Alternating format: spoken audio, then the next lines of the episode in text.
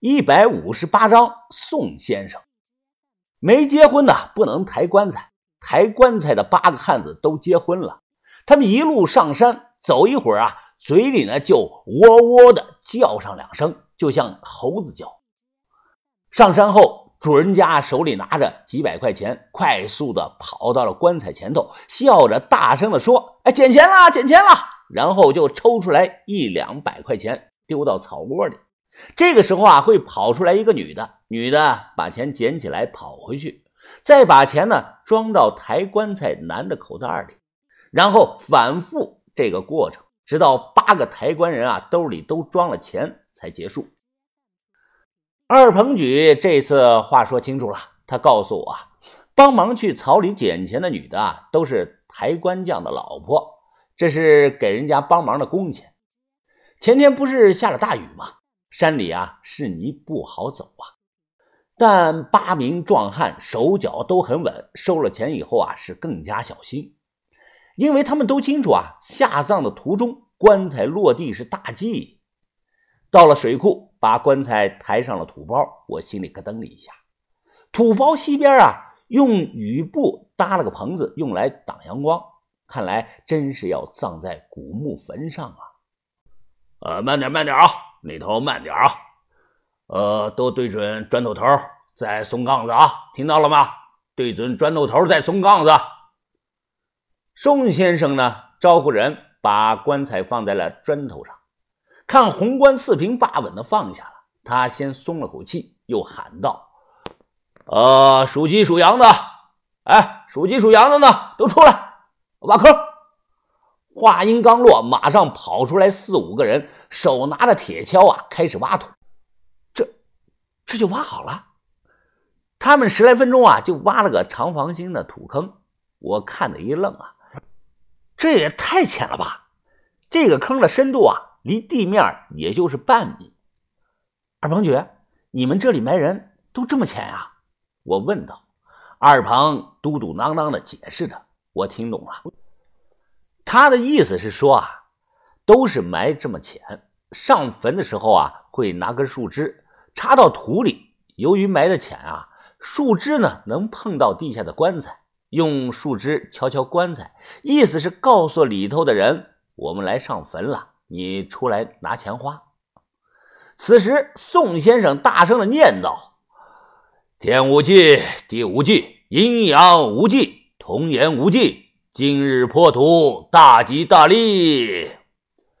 忌日吉时不过午，在地开张。二零零三年七月初九，李氏下葬，昭告本山土地之神：一开动土，子孙有；二开动土，福禄有；三开动土，金银有。千古征长，家宅安定。万事吉仓。念完后啊，撒了一把的五谷杂粮在坑里。他又拖着长音喊道：“落！”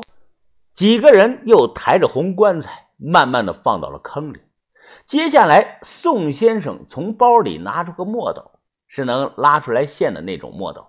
他让人啊拉着线在棺材上比划。我操，没见过呀！我心想，这是干啥呢？这不是墨斗弹僵尸吗？难道棺材里的李奶奶要变僵尸了？看了半天，明白了，这个墨斗线啊，不是用来弹棺材的，是拉出去在坑里找中线的。棺材往下落的过程啊，这叫坐堂。如果坐堂一头高一头低，或者歪了斜了，就十分的不吉利。所以啊，宋先生用包里的墨斗啊来找中线，确保棺材最后落在水平的位置上，就跟砌墙时掉线是一个道理。哦，他蹲在棺材一头打量着墨斗线，说：“哎，那头用杠子往左再移上三公分。”马上有人动手用杠子赶。好，好，好，别动了啊！就这样，正正好。他起身道。直系的亲属都过来啊！最后摸一下棺材。几男几女伸手，最后摸了摸棺材盖这个时候啊，十一点了，当地规矩啊，是中午十二点前一定要葬完。太阳大，搭着棚子也热啊。宋先生擦擦汗说道：“呃，埋土吧。”因为埋得太浅呀，并没有挖到土包下的古墓，而正好压在了上头。填好土以后啊，远远的看过去，呃，就是大土包上头啊，又多了个小土包。人慢慢的散去，都回去吃午饭了。只剩下家属在新坟前烧一些纸钱。啊，宋先生忙完了，他满头大汗，拿着扇子扇着风说：“啊，完了。”紧接着他马上又说：“这里啊是风水宝地呀，败将山口，我用新棺压住旧棺，相当于把整个败将山的风水挡住了。一旦时间长了，对李家的后人是有好处的。”啊，先生这么用心啊？不知道礼金厚不厚啊？我问他，哎，那都是小事儿。我这次礼金啊，才五百块钱。他笑着说道。我拱手说道，呃，那就多谢先生了哈。我替我李奶奶谢谢先生。其实到现在啊，我都不知道李奶奶的名字叫啥。他摇头笑了笑，背着布包下去了。昨天晚上饭菜就准备好了。门口支着桌子，中午就是一大帮子人吃吃喝喝，女的唠嗑聊家常，男的吹牛逼喝酒。我蹭饭是脸红心不跳，反正没人认识我。我心里还想着，呃，换个探点应该也能挖下去，就是一个人怎么干才能不被发现呢？这个得好好研究研究啊！要是被逮到，估计会被人打死的。哎，请问你叫什么名啊？突然，邻桌的一个年轻女孩问我，我没搭理，继续的吃饭。你不能告诉我你的名字吗？他又问道。我扭头说：“哎，你谁啊？别烦我啊，我吃饭了，行不行？”这个女孩啊，眼睛滴溜溜一转，拿着筷子对着我说：“我那天见你从奶玉山头上下来，还背着个包，拿着个竹竿，当时我还以为你是外地来收皮子的。收皮子？收什么皮子？”我真没听懂，啊，那我看来是我想错了，你不是的。收皮子就是收蛤蟆皮呀，水库那里的蛤蟆多，今年呀还没有几个人来我们村收皮的。哦，那我不是收皮的，我转头继续吃饭。这个月份啊，废水库那里的蛤蟆就是多，我住在网吧的后头。隔着几里地，有时候晚上都能听到呱呱的叫啊。天井村前几年一直有人来收，今年少了。蛤蟆皮呢，就是蝉衣，是种药材。他们捕到后啊，会用刀把皮剥下来卖钱。这个女孩家就是干这个的，所以啊，她才问我是不是来收皮的。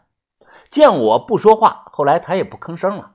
吃了饭，下午和晚上还有个灵堂的活动。我把二鹏举叫到墙角，小声的问道：“二鹏举啊，你想不想挣点钱呢？”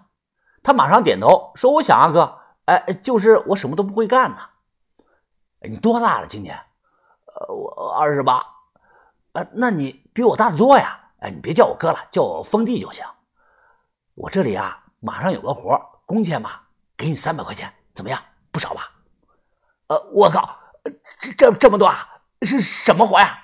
他兴奋的脸色通红，啊，我还没想好呢，等我想好了，呃，再联系你，呃，你就说干不干吧，干干干干呀，别管什么活，呃，你给我三十块我就干，啊，行行行，等我通知啊。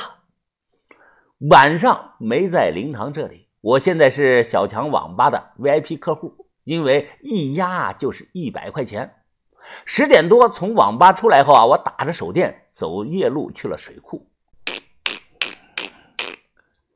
癞蛤蟆的叫声很大，我刚到水库啊，还没往坡上走，忽然看到一大群人打着手电往下走，吆五喝六的抬着个红棺材，吓了我一跳啊，忙闪开路。